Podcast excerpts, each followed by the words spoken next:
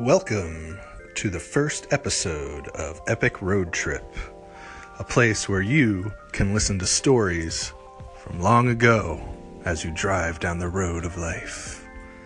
Today's story is The Fox and the Cat, and here it goes.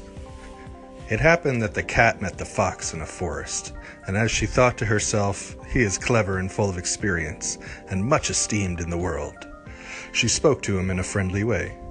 Good day, dear Mr. Fox. How are you? How is all with you?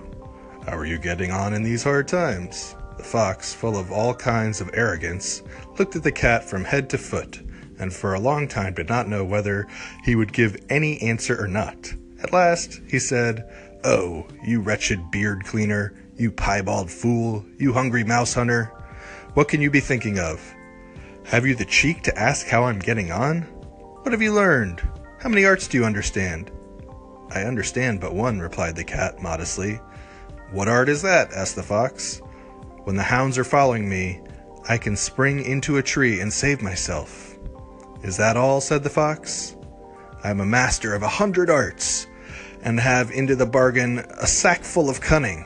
You make me sorry for you. Come with me. I will teach you how people get away from the hounds.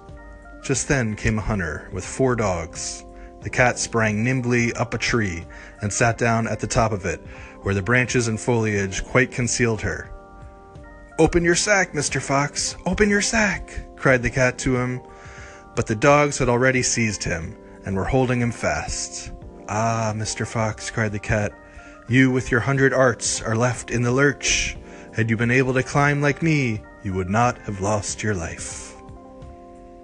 That concludes the first episode tune back in over the next few months to hear all sorts of great stories as you drive down that windy road known as life.